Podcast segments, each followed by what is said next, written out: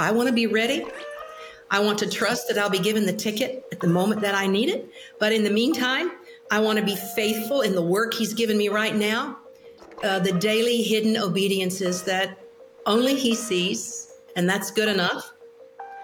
So that if I'm called for something a little more public, a little more dangerous, a little more costly, I will have treasured Christ today above all else, so that I will be able to treasure him in that moment above all else and take whatever risk is necessary. So playing Corrie has molded and shaped me in that way, to stay in a place of humility and daily readiness for whatever I'm called upon to do.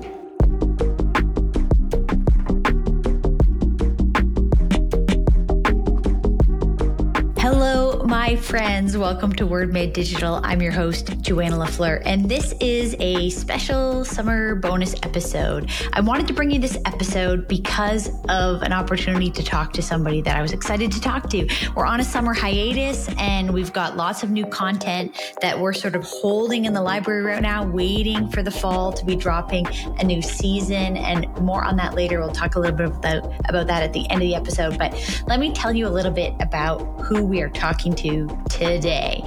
Actor Nan Gurley, and you may not have heard of her because actually primarily she's a stage actor, and they have made a new film adaptation of the book The Hiding Place, which is coming for a few days only to theaters August 3rd and August 5th in US and Canada.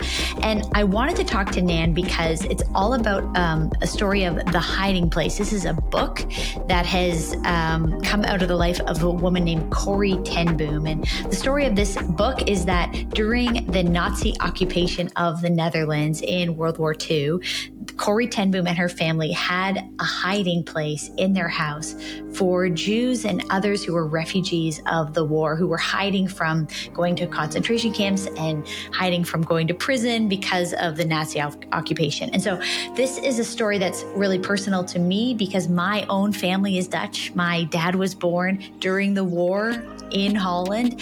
His parents had to house a Nazi in their house during the war. They were involved in all kinds of, thinking and wrestling and working through how to live in such difficult times. And actually, my grandfather's criticism of the first version of the Hiding Place film, which came out in, I believe, the 1970s, about the story of Corrie Ten Boom, was actually that it was too cleaned up. It was too easy. They made it look too easy. There's actually much more pain, sorrow, violence, struggle, suffering during those times. And the film version kind of cleaned it up. And so what I love about this film adaptation is it's bringing the story again to us. It's a story of courage in the face of great evil. It's a story of loving our enemies. It's a story of standing for what we believe in, even at the great personal cost that it might be.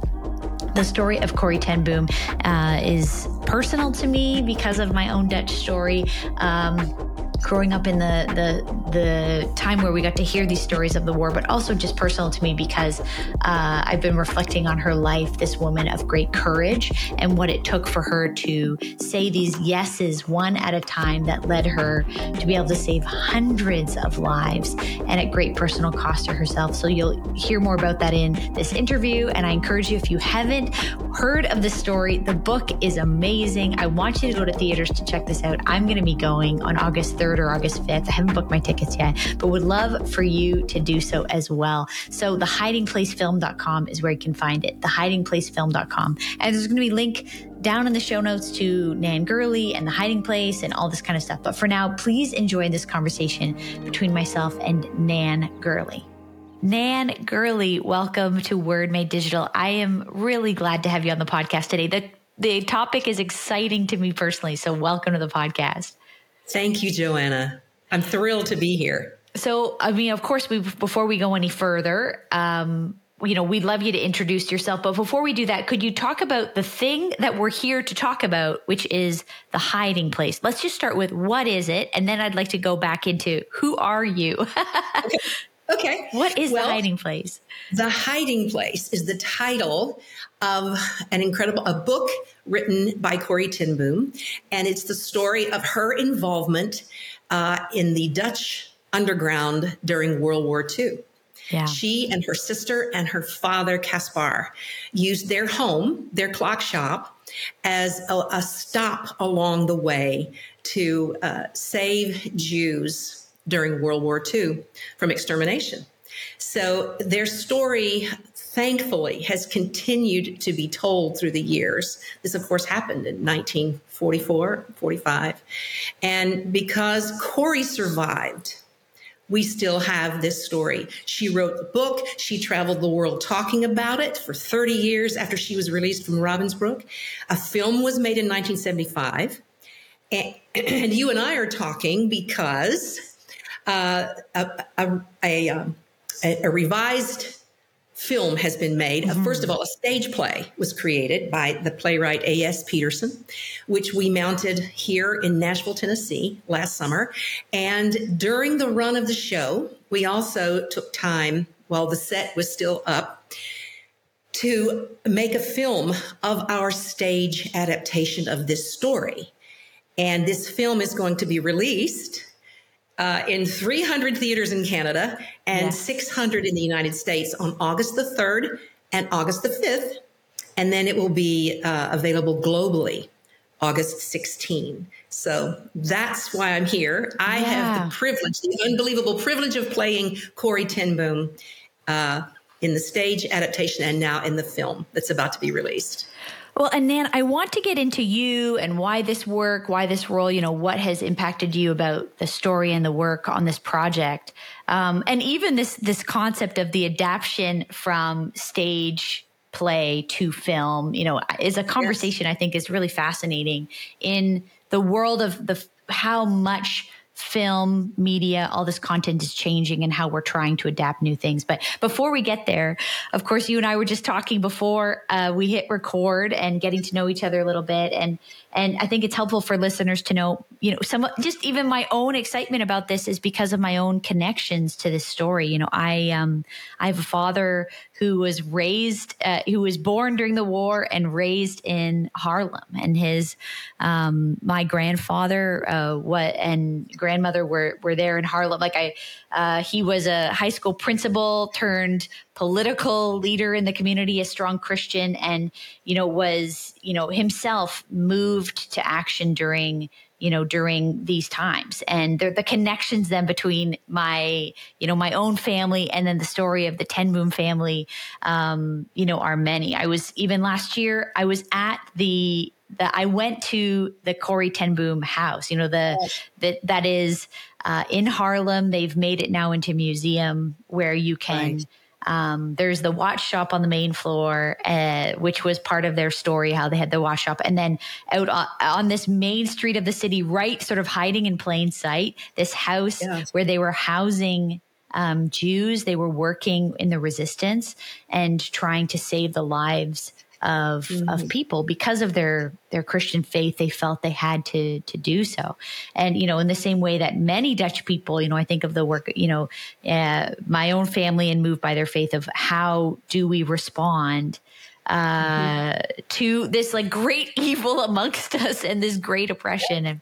And so I was at this house and I stood in that closet where that hiding place. And so let's get more into the story because I'm not sure how many people are familiar, but before we go there, Nan, who are you? Like, how did you get involved in this theatrical project in the first place? Well, I'm Nan Gurley, born and raised right here in Nashville, Tennessee, and have been an actor for decades. Mm. My very first theatrical experience I got at 8 years old. I was privileged to play Helen Keller in The Miracle Worker. Wow. In a local college production.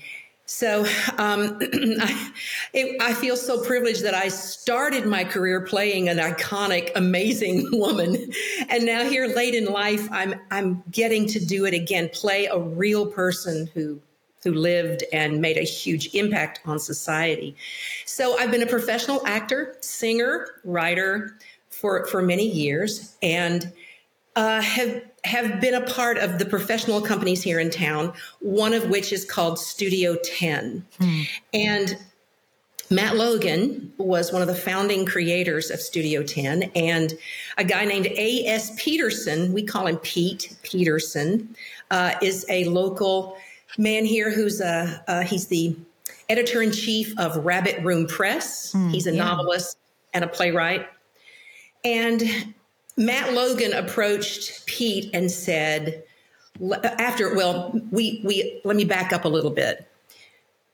Pete's work had a world premiere in Houston in 2019 at a company called AD Players, which, by the way, little sidebar, AD Players was started by the woman who played Corrie Ten Boom in the 1975 movie. Okay. She started AD Players. Well, Pete's play was premiered 2019 there.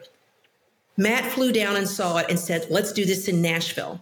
Pete worked on some rewrites. COVID hit. Pete continued to work. And then when the pandemic started to lift last summer, 2022, we mounted it here. We also are connected with a husband and wife team, video team called Matula. They were hired to come in and make a film of our stage version using multiple cameras, close-ups. Don't picture one wide shot of this wide stage with all the actors far away. Picture cinematography, real cinematography with cameras that are this close to all of us.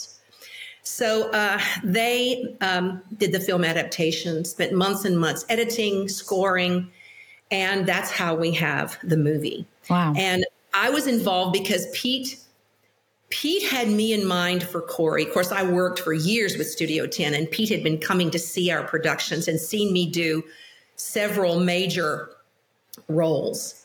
I think the first thing he saw me in when I played Amanda Wingfield in Glass Menagerie. So he had me in mind from the beginning for this.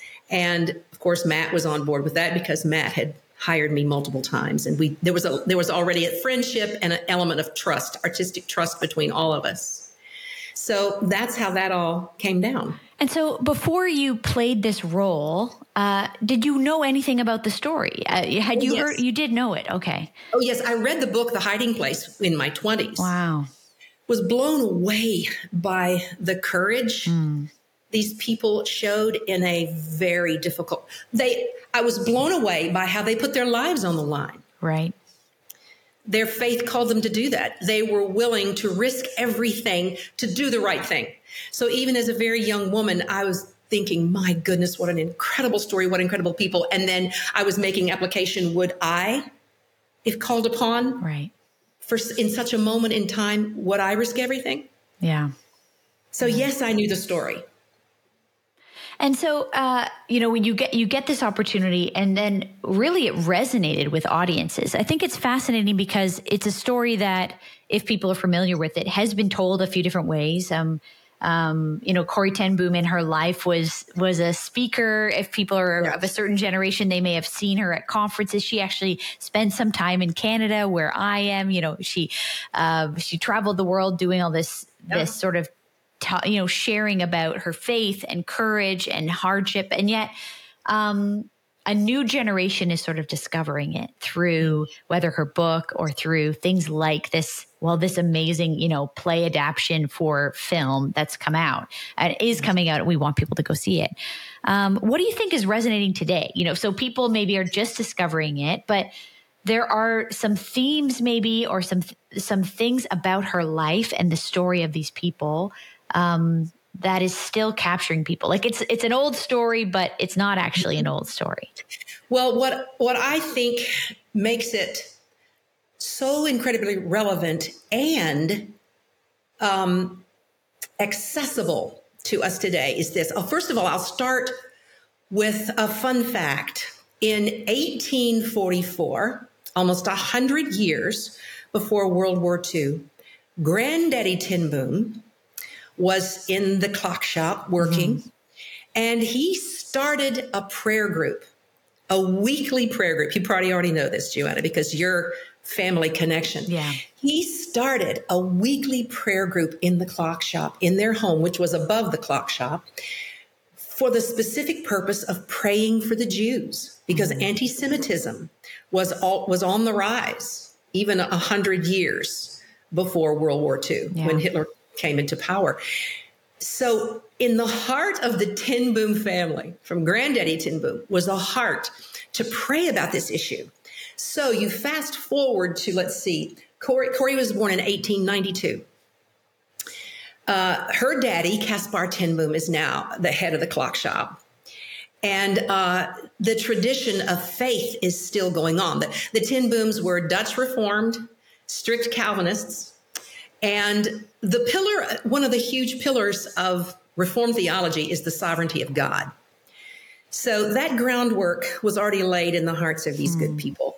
They're continuing in small daily obedience in this house. 100 years later, they're continuing. The Ten Booms were active in the church. Corrie was active in what we would call a Girl Scout effort, but with an evangelistic thrust to it. They were fostering children of missionaries in that house. Corrie and Betsy and Kaspar were helping to raise missionary children who couldn't stay on the mission field with their parents, had to come to Holland, to the Netherlands for education. So they're ministering small obediences day after day. They were doing what I would call hidden work. It wasn't glamorous at all. And then this big event happens. Hitler invades Poland. Then Hitler, the next year in 1940, invaded Holland. And it took them in a few days. You know, they were completely unaware or maybe unprepared. A small country, they walked right in, basically. Well, they were unprepared because Hitler had promised not to invade Holland. That's right. And then he lied. Yeah. And turned right around and did it. So here they are, these hidden people faced with this huge opportunity. And they're approached, asked, will you join the underground? They said yes. They ended up building this tiny little room behind a false wall in Corrie's bedroom. It was 2 feet wide by 8 feet tall, you know, because you stood in that tiny room. You've seen it yourself, where 6 people could hide standing straight up in pitch darkness. Ah. So their home, really, I think people should imagine a bus station, because people were coming and going. Some stayed for a few hours. Some stayed for a few days. And Corrie spent all her time on the phone arranging for the next stop along the Underground Railroad. She spent all her time on the phone trying to get ration cards to feed these people. And the night the clock shop was invaded, there were 35 people there in their home. Yeah, they were betrayed, weren't they? They were betrayed by a Dutch spy, a fellow countryman. Yeah, working for the Nazis. But there were 6 people in the hiding place who were not arrested. Corrie and Betsy and Kaspar were arrested. Kaspar was 82, Betsy 52. Betsy 57, Corrie 52. Kaspar, in fact, there's this one dramatic, wonderful moment. The guard, the policemen come and they arrest them, and they say to Kaspar, one of the policemen says to Kaspar, old man, you can spend your last days in your own bed if you'll just promise no longer to use your home in this way. And Kaspar said, no matter what you do to me, if you leave me here, tomorrow my home will be open to anyone who needs it. So they arrested this 82-year-old man, and he died 12 days later in jail. But Betsy and Corrie were put in a Dutch prison, Corrie in solitary confinement, which, by the way, interestingly, she said was the worst time for her there in this Dutch prison. She's in solitary for 4 months. Betsy is allowed to have multiple people in her cell. Then they're transferred to a Dutch work camp for 3 months, and then they get shipped to Ravensbrück, where they live from August to December. Betsy died there. Betsy was never a person of robust health. She had pernicious anemia. She died of anemia and starvation in December. Corrie was released 12 days later due to what she called a clerical error. She was released, and a week later, all the women in Ravensbrück her age were sent to the gas chamber. Right.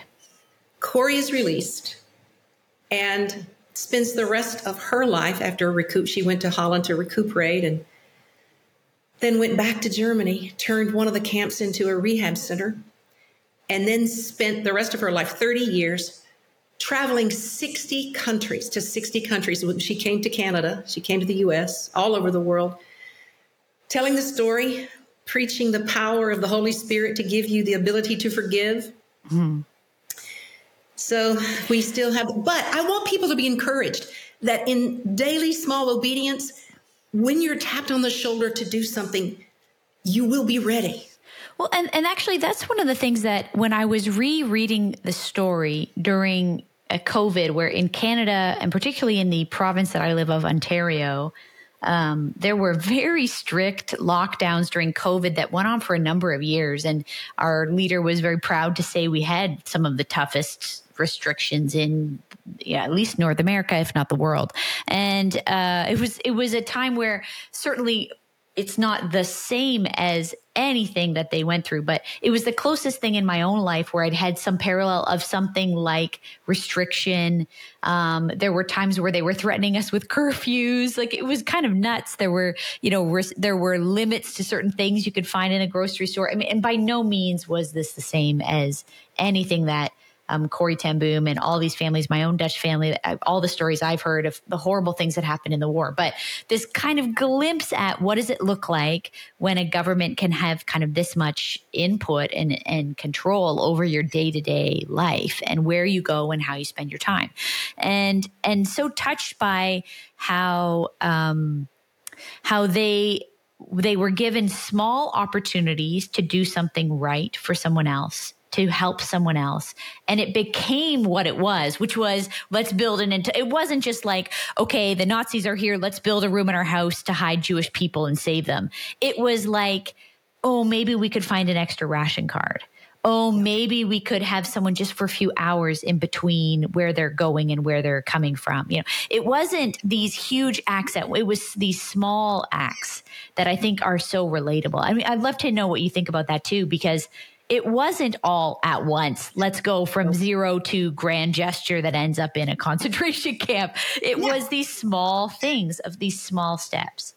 Yes, and I think it's a beautiful example of how the Lord will never give you more than you can bear in the moment. Mm. He will always give you whatever he knows you can triumph victoriously through. And there's a theme that Pete, the playwright, so beautifully develops in the play that directly relates to what you just said. There was a moment in Corrie's youth where she was talking to her daddy, Kaspar, about something that she was facing. And he said, Corrie, when you and I and Betsy go to visit Tante Jan's in Amsterdam, when do I give you, before we get on the train, when do I give you the ticket for the train? And she said, you give me the ticket right before we get on the train. And he said, that is exactly right. I give it to you at precisely the moment that you need it. And he said, our Heavenly Father is the same way. Mm. When he asks you to do something, he will give you the strength you need, the ability to do it right before it's necessary. So he was encouraging her, don't worry, don't be anxious. What will I do if thus and such? Just trust that your Heavenly Father knows what you need and will give it to you right at the moment you need it, which is what happened to them. Like you say, it began with small acts of obedience, small acts of courage. It began with them being hospitable, which they were so good at. Yes. They were good at bringing in strangers into their home and feeding them and giving them a place to sleep. So God used their gifts and strengths. Mm. In hospitality, and it increased. Yes. And they were given the ticket they needed right before they got on the train. taking a quick break out of the conversation with Nan Gurley because I want to talk to you about an amazing resource from the Canadian Bible Society, because I think the Bible can feel overwhelming, confusing, and even hard to believe. But the latest season of Scripture Untangled, which is a podcast by the Canadian Bible Society, is bringing you interviews with culture leaders, leaders in ministry, and Bible thinkers. It's designed to help you dive into the Bible and understand it. You can listen for free and subscribe on your preferred podcast app. Wherever you're listening to this podcast, you can check out that one. And it's at scriptureuntangled.ca if you want more information. I'm involved. You might recognize my voice on some of the episodes, and we have some amazing guests we would love for you to check out. So go to scriptureuntangled.ca for more info. And now back to the conversation about The Hiding Place. That's it.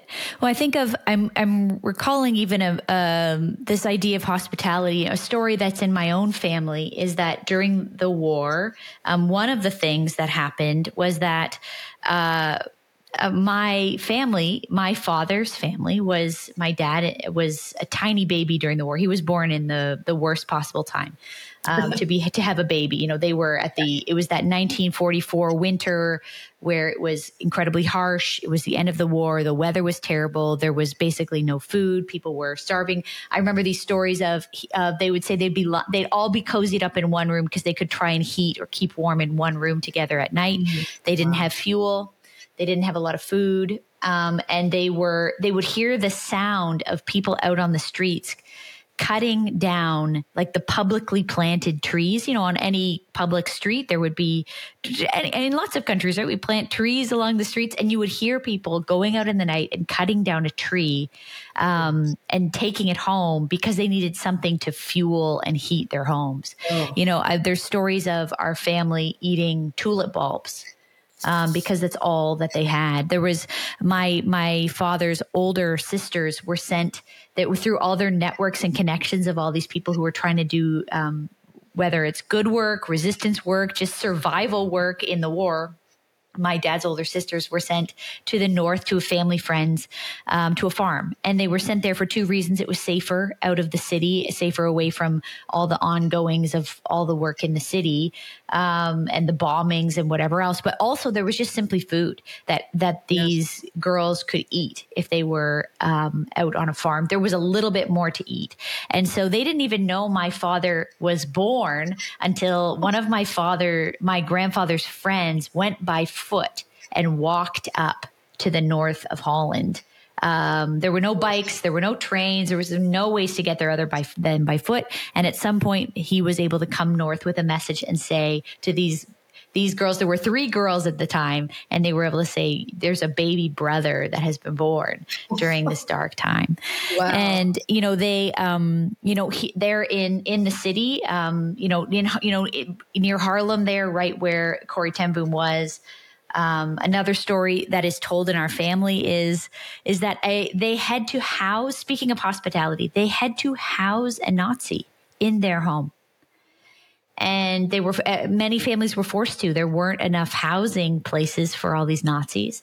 And the story of, you know, the Christian perspective of this, they had, you know, talk about he prepares a table before me in the presence of my enemies.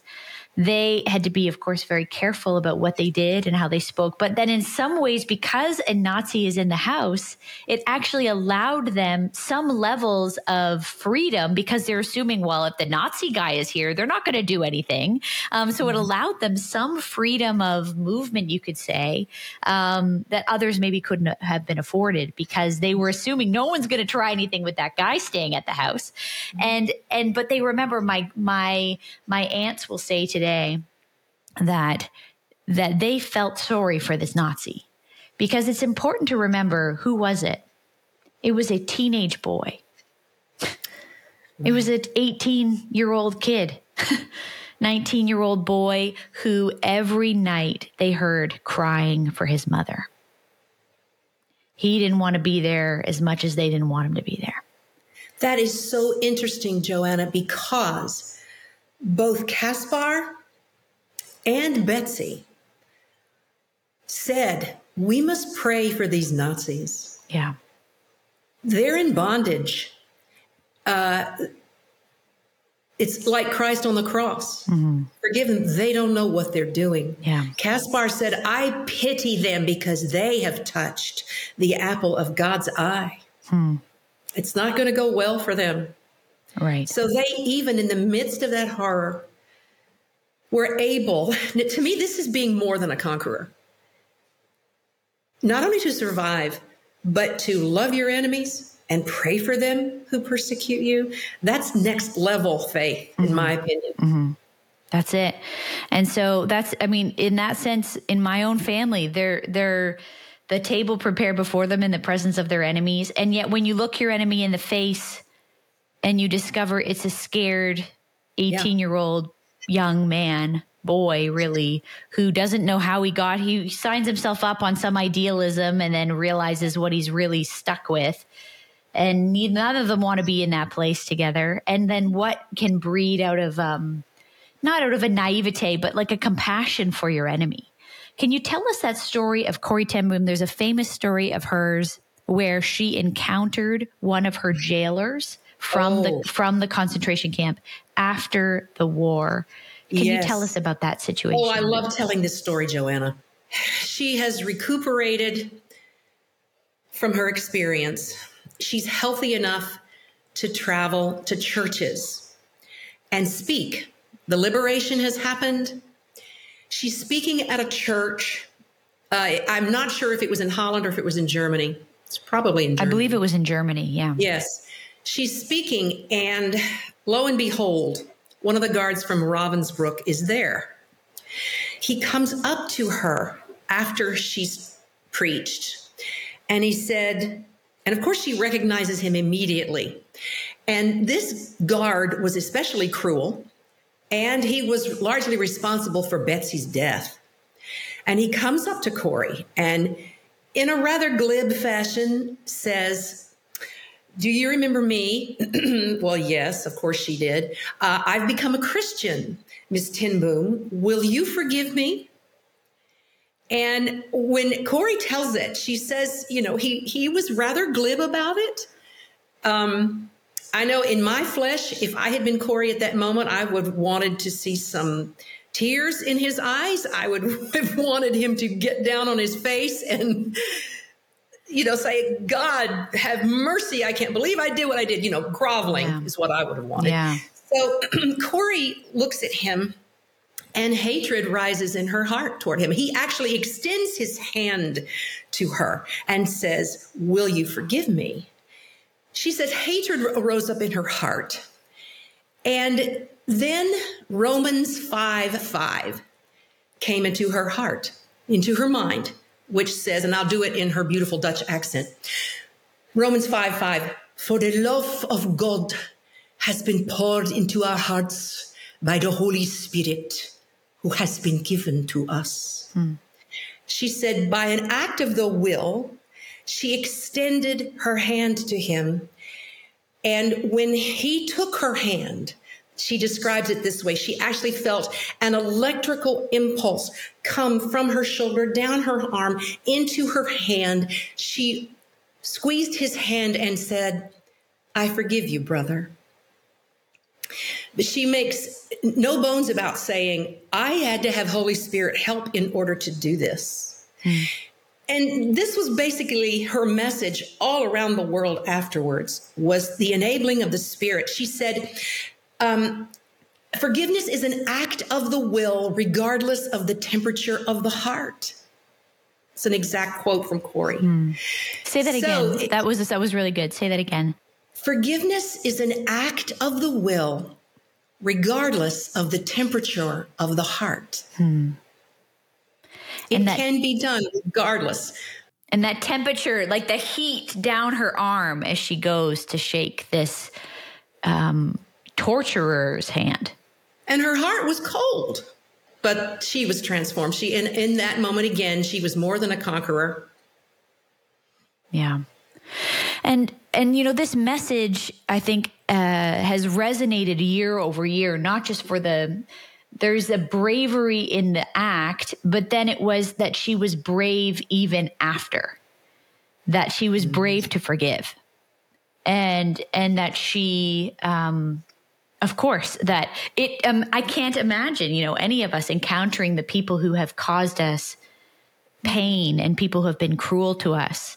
And for them to say, oh, I've changed now. Do you believe me? Will you forgive me? Can we have peace between us? This idea of having to extend your hand, the way that God helped her do that. What about this has impacted your life? You've spent time in her life. You've spent time in her brain. You've spent time in her accent even. Yes. I love that you said, when you do that, we use that accent a lot in my family to sort of make jokes about the way Dutch people think or do things. And we're not about spiritual things, usually about jokes and how people make a cup of coffee or something. But, this has impacted you personally playing this work. I'm not sure. I'm sure at some level, all characters that you play have an impact on you. You have to embody it. But about this character, Corrie Ten Boom, who's not just a character, but a real person. How has that impacted you, Nan? Well, like I said earlier, it has caused me to reflect and think about what hill will I die on if asked to. How am I daily faithful? What are my small hidden obediences every day that are preparing me? Who knows? I trust in the sovereignty of God like Corrie did. I trust that he's got unseen work for me. And I wonder, politically, if you're watching, things are strange. Yes. We're living in a very interesting hour. That God's not surprised by, but he chose to allow me to be alive at this moment. So as much as I grieve the ungodliness I see happening in our culture, I also know that this is not taking the Lord by surprise by any means. And he knew when I would be born. He knew when I would be alive. He knew the tests that I would face. And I don't know what all they are. Corrie and Betsy and Kaspar didn't know what was coming. So it is affecting me in that I want to emulate their behavior. I want to be ready. I want to trust that I'll be given the ticket at the moment that I need it. But in the meantime, I want to be faithful in the work he's given me right now, the daily hidden obediences that only he sees, and that's good enough. So that if I'm called for something a little more public, a little more dangerous, a little more costly, I will have treasured Christ today above all else, so that I will be able to treasure him in that moment above all else and take whatever risk is necessary. So playing Corrie has molded and shaped me in that way, to stay in a place of humility and daily readiness for whatever I'm called upon to do. One of the things that feels so practical out of this for us to reflect on, but I'm curious about sort of as you think about the modern home that we live in and the act of hospitality. I think of how often Jesus was received by others in wealthy and poor homes and the best of the best and some very humble places. I think about him calling Zacchaeus out of a tree. I'm coming to your house today.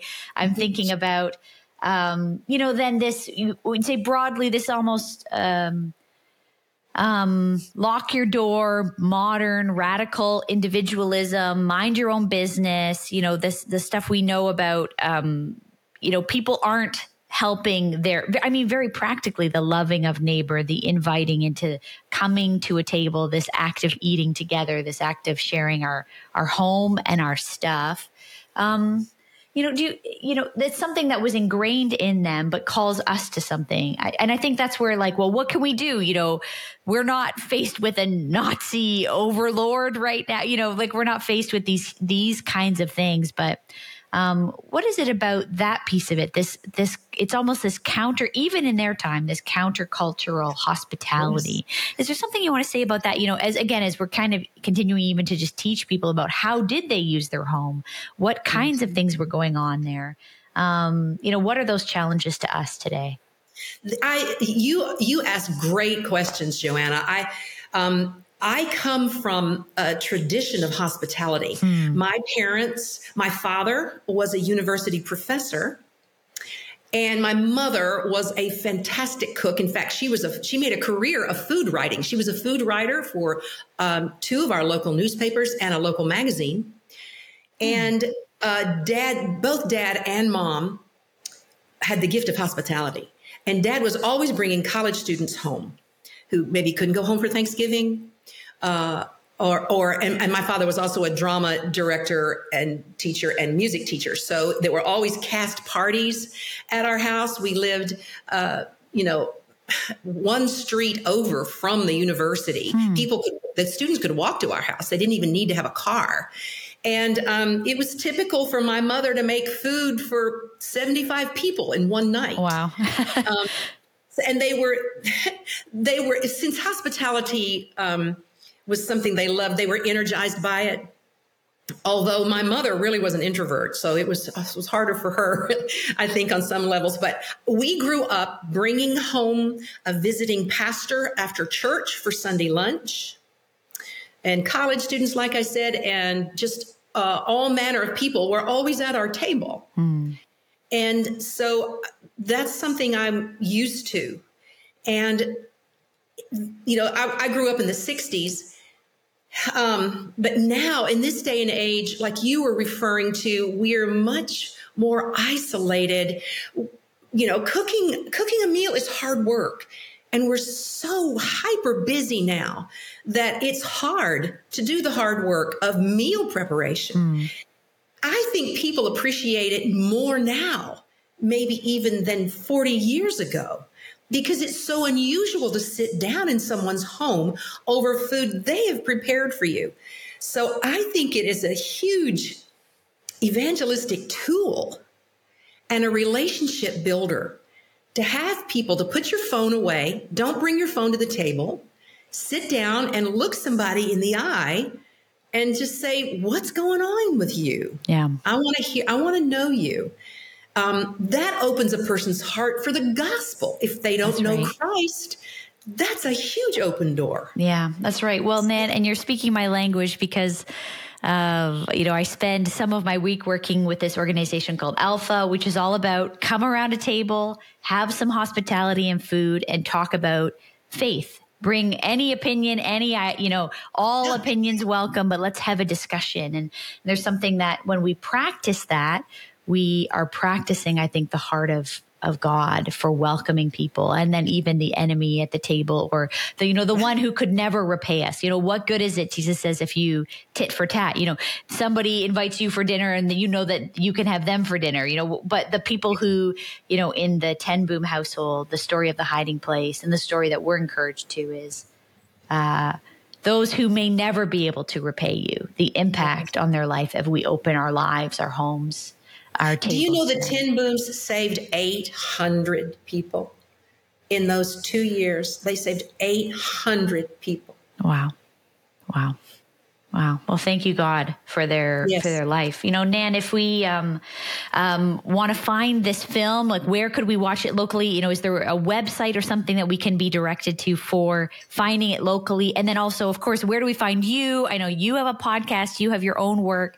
Point us at a few places, and we'll make sure to link that down in the show notes today. Thank you for that. Okay. If you want to see the movie, go to thehidingplacefilm.com. Okay. And you can scroll, type in your city, and it will show you the theaters where it's showing. And I have a podcast with my best friend named Bonnie Keen, and it's called Women Who Dare to Believe. And we take a deep dive into all the women of Scripture. And you can find that on any streaming platform. Well, Nan, thank you for your work. Thank you for this piece of not just art, but I think almost prophetic proclamation into the times that we live in about a different way to live and to live boldly, and this act of forgiveness and hospitality and courage to care for those who need help. So Nan, thank you for this. I can't wait to see it myself. And I hope many people listening, I know we're going to go with my family. I can't wait to see it. So thank you so much. Well, everyone, thank you so much for jumping into this summer special conversation about The Hiding Place, the life of Corrie Ten Boom, and really just this inspiration that has impacted my life that I hope you will enjoy learning from as well. If you haven't read the book, read the book. If you're ever going to Amsterdam or to Holland, don't just check out the Anne Frank house. Go check out the house where Corrie Ten Boom and her family lived. You can go and stand in The Hiding Place. You can see the house, learn how they lived, and learn how they said these radical yeses that didn't maybe feel so much so at the time, but one yes at a time, they said yes to what God was inviting them to do to save hundreds of lives. And I encourage you to go check that out if you ever go to Amsterdam. It's just a short train ride to Haarlem, another amazing city that's great to see. And also go check out The Hiding Place. But of course, you can go check this out in theaters. You can always go to thehidingplacefilm.com to find out where it's playing in your local town, in your local city. It's playing here and a ton of theaters here in my local area. So you can definitely check it out too. So coming up this fall in the podcast, we've been taking a break this summer, but we're looking forward to getting you more fresh episodes. We've been recording things, but holding off, wanting to wait till the fall to start releasing. We've got Addison Bevere from Messenger International. It reaches millions of people across the globe. We're talking to Hosanna Wong. She's this preacher woman extraordinaire. We've got Pete Gregg, who's leads the global movement 24-7 prayer, and a ton more episodes we've been recording and waiting to release. So please stay tuned. Thanks for those who've been reaching out and wondering where new episodes are coming from. We'll be bringing you more this fall. So thanks so much, and see you on the next episode of Word Made Digital.